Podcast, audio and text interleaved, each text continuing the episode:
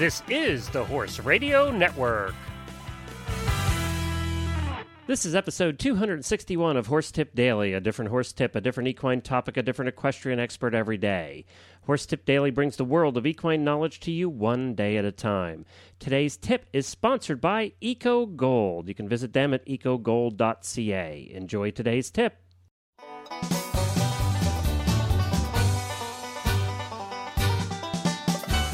Hi, this is Glenn the Geek with you from Lexington, Kentucky, and you're listening to Horse Tip Daily. Well, today we have back with us international dressage rider and a very good friend of mine, Reese Koffler Stanfield.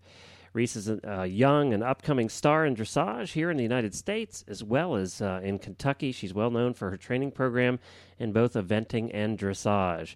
And we'll get Reese on in a minute, right after we speak to you about Eco Gold. You know, Eco Gold has the high performance saddle pads and horse boots that, that the professionals around the world have come to love. They are non slip, 100% breathable, and the ultimate in covered and protection for your horse. They are the high end boots and pads that the professionals like Philip Dutton, McLain Ward, Ashley Holzer, Karen O'Connor, Boyd Martin, and Jessica Phoenix are using. They're made with high tech materials and a state of the art design. EcoGold's innovative products are used worldwide and you should check out their website it's a fantastic website it really does break down the products by discipline you can check out what you might need for your horse at this current time. They have a fantastic website. Check it out at ecogold.ca. That's ecogold.ca. Well, welcome back, Reese. We always appreciate you coming on. Hi, Glenn. How are you today? I'm great. And, you know, you're always fun and excited and have a big smile. And that's one of the reasons that my wife and I like to hang out with you and your husband, is because it's always so much fun. We feel the same way, for sure.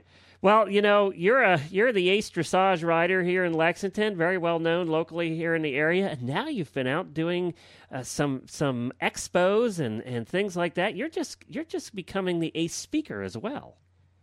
well, I really enjoy it, and I love the teaching part. And I love meeting new people and traveling, and uh, it, it's I'm just a lucky duck that I get to go and do these things. Now I'm going to have to get you to sit still long enough to host one of my shows with me. See, would we you have know, fun anytime. doing a show together, or what? we would for sure. All right, so so how are we helping people today? So today, Glenn, we're going to talk about the difference between training and showing. Um, we really try to make a distinction um, especially during the competition season. Do we have a show this week, or do we have, or can we train? Can we actually take some time and look at maybe the horse show from the week before and actually make some adjustments in where we are in training?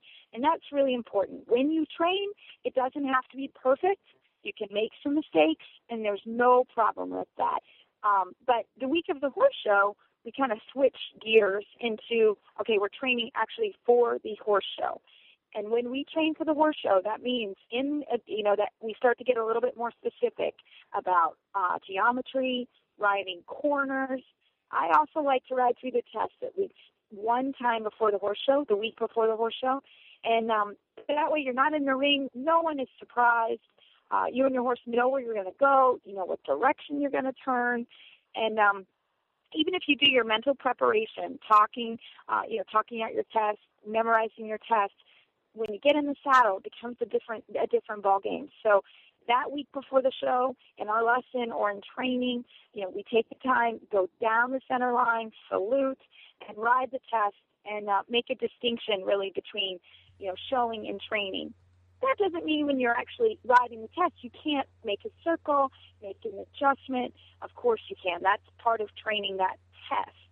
But um, it's just a little bit of a gear shift uh, from actually riding around to focusing on preparation for the horse show. Yeah, yeah. I didn't know really what you try to- meant at the beginning there, but now I, I kind of get what you mean.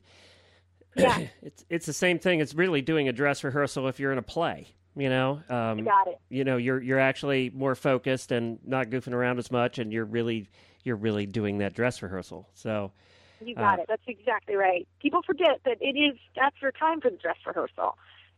I, I remember we used to work with the pony club a lot and of course my wife's a graduate pony clubber and everything and we used to work with our local pony club and i, I just remember before shows seeing them all out in the parking lot because she used to have them walk their tests and walk Yes. trot and canter their tests and it would just used to be so funny seeing them all out there walking and trotting and cantering in circles and and, and you know what? That, that is it is no problem. My husband has seen me do it a million times, and uh, that that goes into preparation for the horse show. And everybody prepares differently.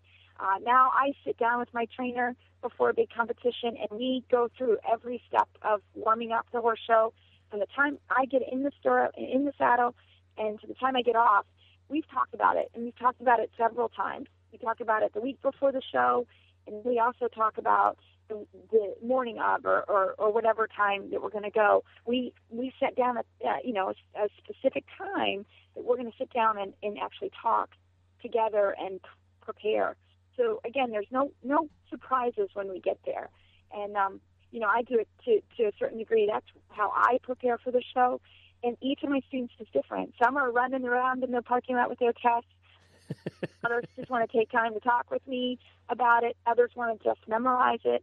It's really a personal thing, and and those are the things that we want to prepare for in that dress rehearsal the week before the show. Are you a um, Are you a big believer in vis, uh, visualization? Actually, taking some quiet time and visualizing your test in your mind. Absolutely, absolutely. I don't know a top writer that isn't that doesn't do some form of visualization. And um, I actually start my visualization for a horse show two weeks in advance. Wow. So when I go to bed at night, I'm riding through that test a couple times during the day. Um, and what you do when you visualize it is your body and mind are actually riding it.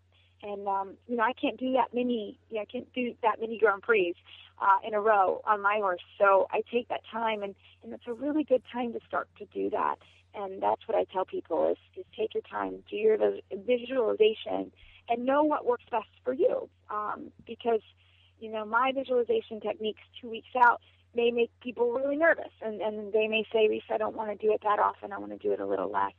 And that's fine, too. You know, it's just you kind of have to tweak it and figure out your own personal um, way of doing it. And trainers are, should be really good at helping people with this. You know, this is uh, part of the mental game of dressage. Uh, I do it also with my event students because they have to do their dressage test.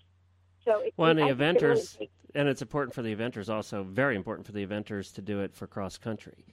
Um, exactly. Because that you know that uh, that can hurt you if you if you if you're not mentally prepared for that ride. So. I can't help them with that, but I can help them with the dressage. yeah, sure. you haven't been out there jumping recently, as far as I know. no, really never. All right, Reese. Thank you very much. That was great. I appreciate you being on. Of course, you can find Reese at maplecrestfarmky.com. That's KY as in Kentucky, as in Georgetown, Kentucky.